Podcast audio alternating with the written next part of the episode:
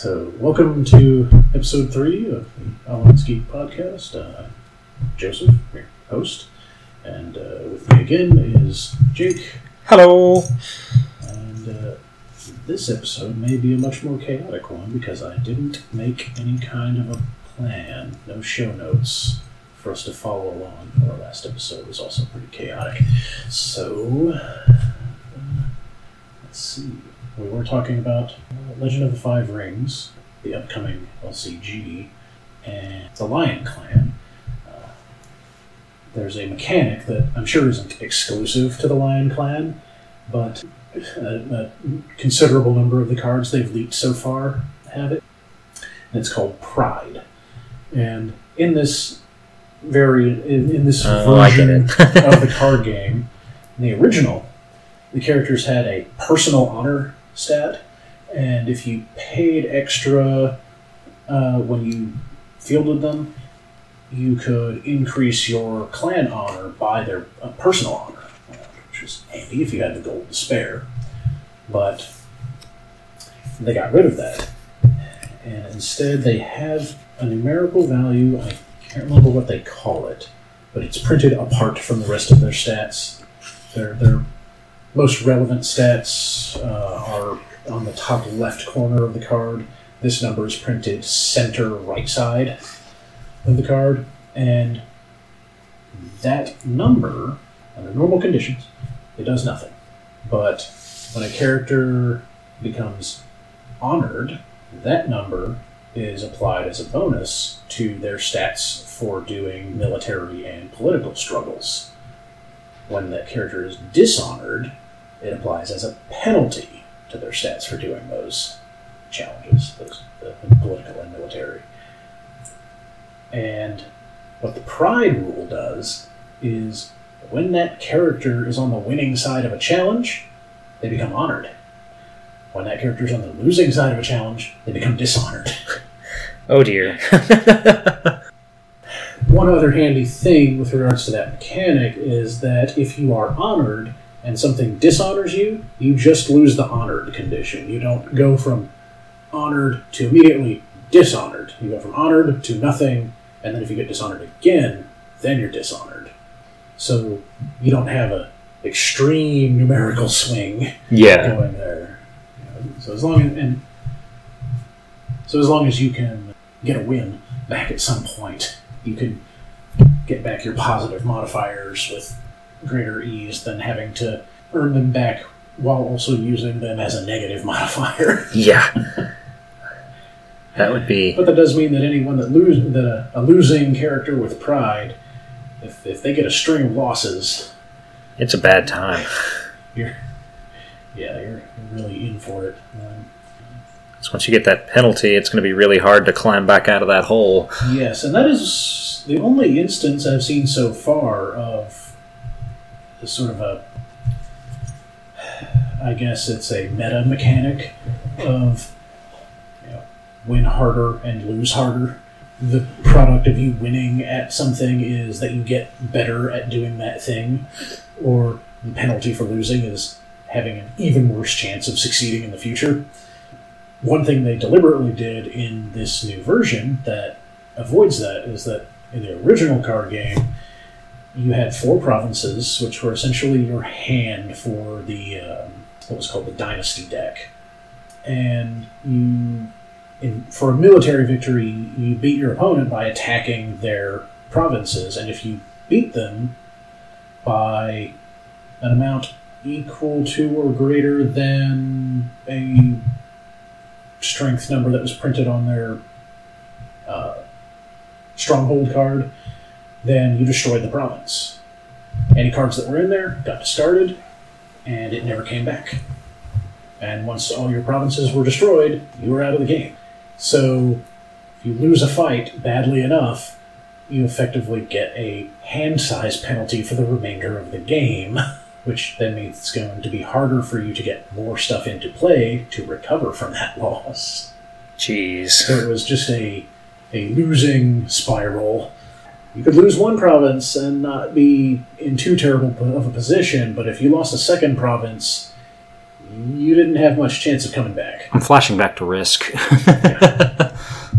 But um, they got rid of that for the LCG, so it's now when you break a province, it, it just is a broken province, and I forget exactly how that varies, but you still get cards in that province. Being broken doesn't actually change anything, it's just that once you've broken, I think, at least three of your opponent's provinces, you can then attack their stronghold, and if you break the stronghold, then you beat them. That's cool. Yeah. But you don't have the loss cascade there of my hand size is shrinking while I also get a bigger and bigger hill to climb to recover. Yeah, I brought up uh, Risk, classic game. Uh, I'd like to say that you know everybody knows what I'm talking about here, but I found out that there's quite a few people who haven't played Risk. I have never played Risk. You've never played Risk. That's I find that I find that very surprising. Well, about the same time I ever took an interest in Risk, I had also found the original um, version of Axis and Allies, which was uh, like advanced Risk. Yeah. So, and that's what we uh, the the three of us that were really interested in picking up a new board game. We liked the look of that one better, so we decided to try that one out and didn't buy Risk. But no, the uh, Risk is another one that you can really get into one of those loss spirals really bad because your uh, reinforcements for any given turn are determined by the number of territories you control. And so if you had a really bad turn, or alternatively, uh, your opponent had a really good turn and they cleared out a bunch of your holdings, you could potentially lose huge uh, reserves of re- reinforcements for your next turn, which in turn makes it harder to recapture what you've lost in, pre- in, in, in previous turns and, and harder to expand your your resources. Because like a lot of the time losing a territory can be enough to lose a huge bonus on your reinforcements for the turn because you get a of course if you control an entire continent you get a, a major bonus. Like, like like controlling africa gets you a huge bonus for reinforcements for the turn. Hmm. Well if somebody comes in and captures one territory in in africa you no longer control africa so you lose the bonus from oh, controlling so you have to africa. control regions, not just a spec- not just the number of chunks that they've broken the map up into. But if I captured, say, six of your territories, not only do I rob you of your continent bonus, I rob you of those six extra armies you would have gotten. And since you got, because I want to say again, the bonus for Africa, I want to say is around four. So that's 10 fewer armies that you would get, which makes it way harder for you to reclaim. And so if you have a really bad turn where you lose a lot of territory, it can take you several turns of sitting still, bunkered down, trying to hold the line just to be able to expand again. right. And that long sitting still can be the difference between winning and losing that game. Yeah. One game that it struck me while you were talking is kind of in a similar vein, but I've only played it one time. But it, it seemed like a pretty good spin on that sort of area control, world domination style game. Is Scythe, uh, which is I think alternate history Earth type thing. It has a generally kind of steampunk vibe to it, the art and everything, but uh, pre World War One Europe. So it's Oh, basically like Western Russia and Northern and Central Europe that you're playing as, along with I think the British Isles. There's all kinds of different things that result in scoring points, which is you know, having won a certain number of you know, battles and building the most number of mechs. You have little mechs. Each country has mechs, and you can build up to four of them. But that's it. and they take a considerable amount of resources to build. But you, there's a bunch of different metrics by which you can be measured as you know winning. So there's you know, military conquest and just building up your tech, and I think there's one that's about you know conquering a certain amount of space. Uh, I didn't do very well because it, it's a pretty complex game, and it was my first time playing, and I was playing with people that play it all the time. Oh yeah, that Two of which were extremely aggressive competitive players. Oh boy. So they were no help. One of the interesting things about this game uh, is that you get a randomly selected little board that has it's split into four different sections, and each section has two different actions basically on it, but they're not matched up the same ways. The boards are not identical to each other. And each turn, you get to do one of those four actions, one of those four sets there. And regardless of the situation, you get to do the first action that's in that section, but then the second one is something that's, I think, optional or conditional. I don't remember exactly. So you get this weird mix of, you know, I combine these two actions in one turn, but then you know, somebody else will do maybe that same action with something completely different that's on a different section of your card. Because you all have access to the same sort of actions that you can do, but they're not paired up with each other in the same way. okay. And on top of that, you cannot do the same thing two turns in a row. So you have a little marker that you put on that chunk of your board to remind you that that's what you did last turn. And when you get around to your next turn, you move that marker to another space, so you can't put it on the same one. Um, and there's you know all kinds of upgrades that you can uh, develop for the different chunks of your board, so that like it becomes you know cheaper and easier to manufacture mechs, or um, when you build a monument or something, then uh, your population's happiness increases or something. So there, there's all kinds of ways you can upgrade your little chunks of your board to make it more efficient. So it was very interesting a game, but it's going to be a hard one for us to film because we're going to have to have two or three practice runs Yeah. because it's really complicated. You, you brought up the whole uh, we can can't do the same thing two times in a row. That mechanic, and I just remembered another game that does it. Do you remember the Space Hulk card game? Yes, vaguely. In that game, you of course build your squads of space marines that are making their way through the Space Hulk, getting attacked by uh, the Genestealer aliens. And it's a cooperative card game where you're trying to accomplish a goal, and you're actually playing against the deck of cards.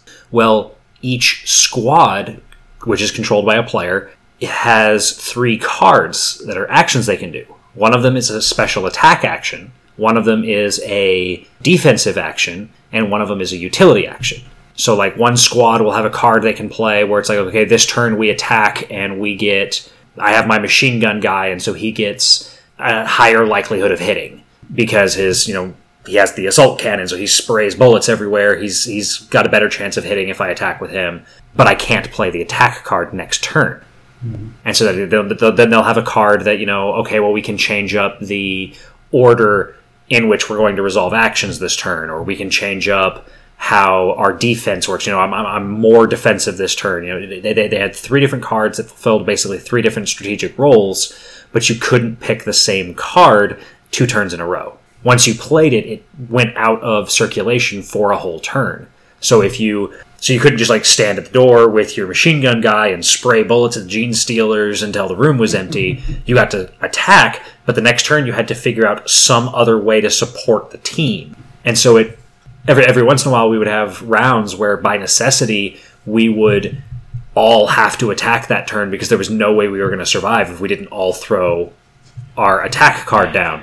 But the next turn, we wouldn't have any ability to attack. So we're just sitting there watching the horde of aliens grow and build back up again. And that, uh, that is an interesting mechanic. I don't know what would you call that. Um, I guess having a cooldown period Yeah. on action type of thing. Because if you say you only have two or three things that you can do, I feel like it, it makes it makes the game unpleasant because you have so few options. But then if you have more than say four or five options, it sort of becomes irrelevant.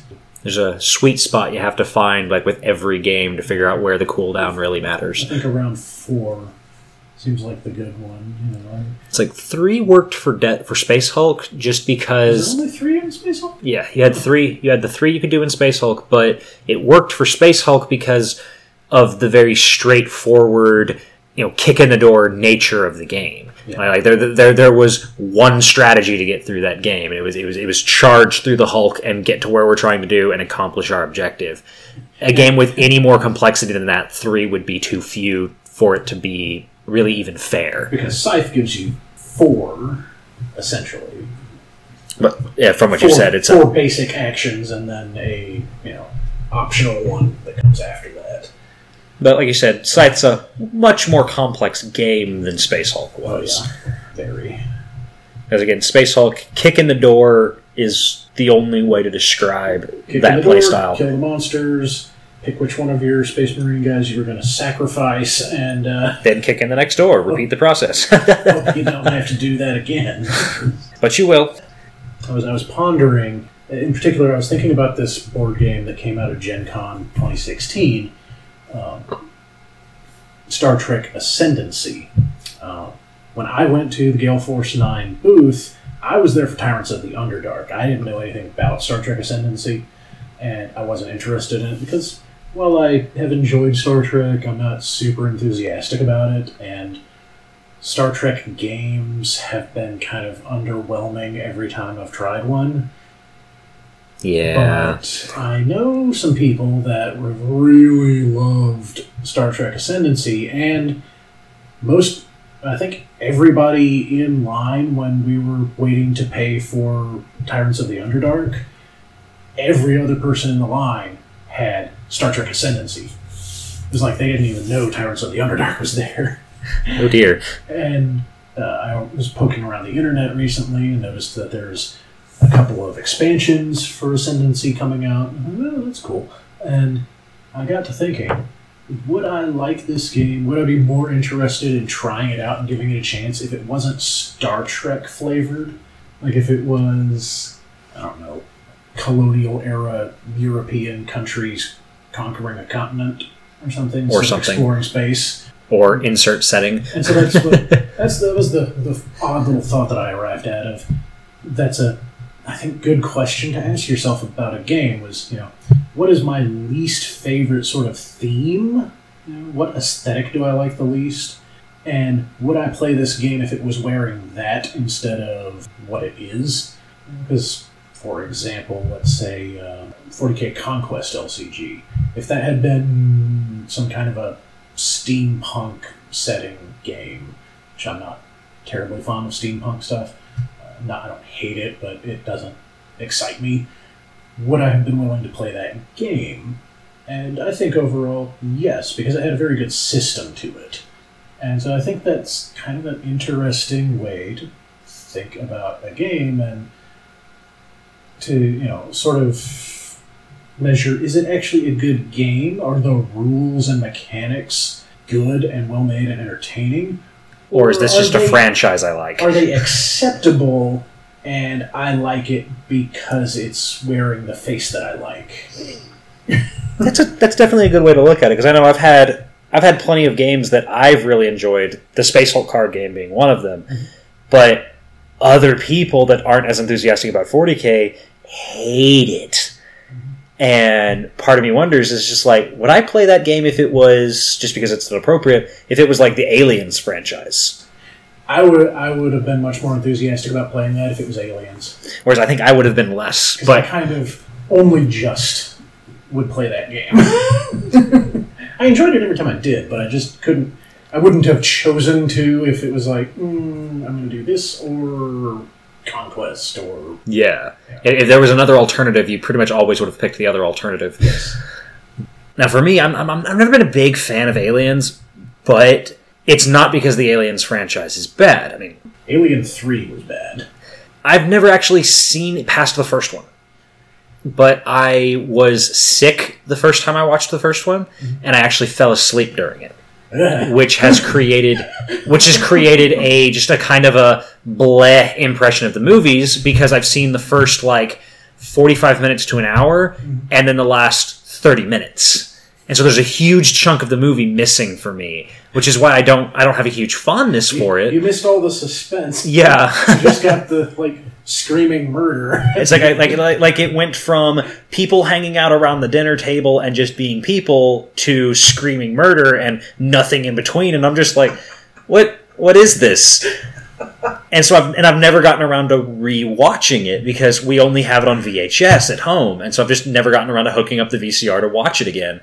And so I just have this very bleh impression of the whole franchise. And I realize that it's a terrible reason to base my opinion that way because from what I've heard, it's a fantastic movie, and most of the movies in the franchise are really good.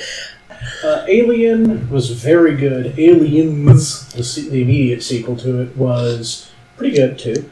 Uh, Aliens 3 was not terribly good. Um, and Alien Resurrection was wacky. It was entertaining.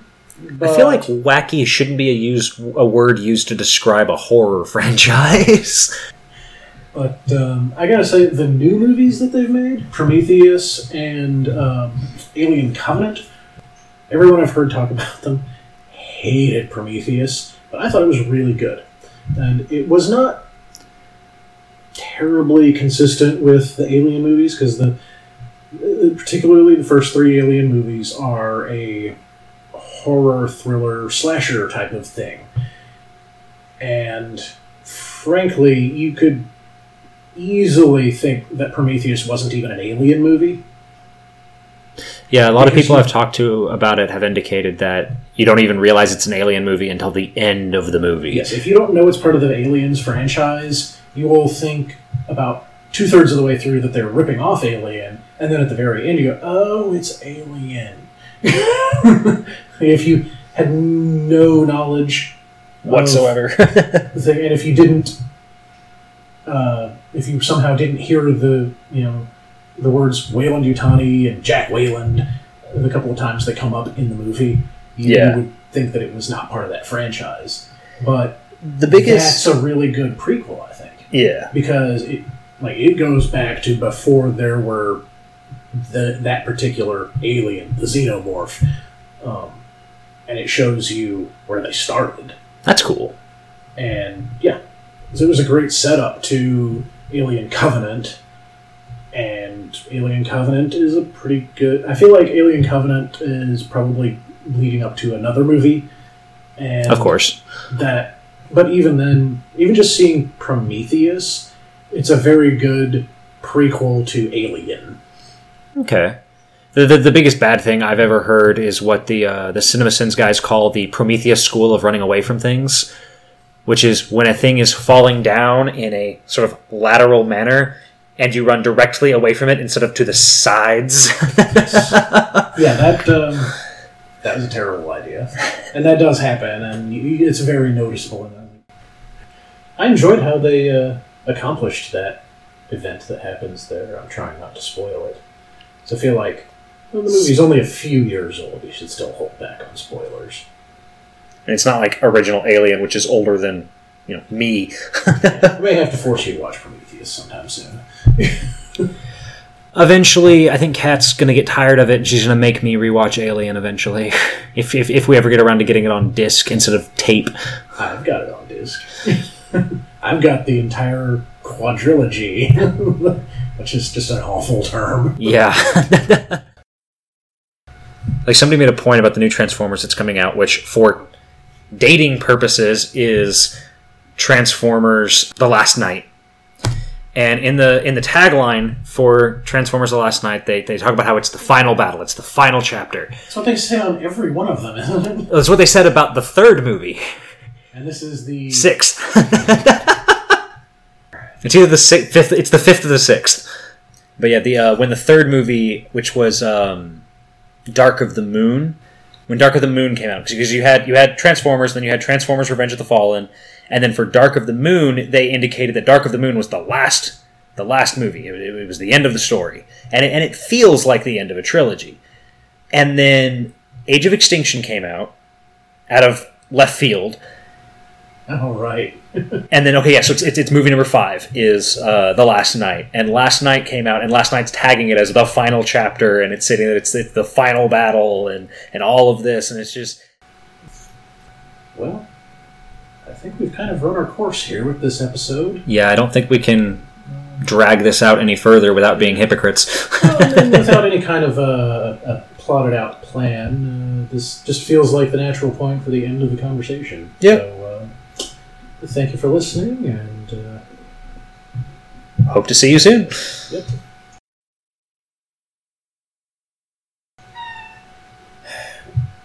Part of the there's a cat mauling Jake uh, for attention. Attention mauling. Um, but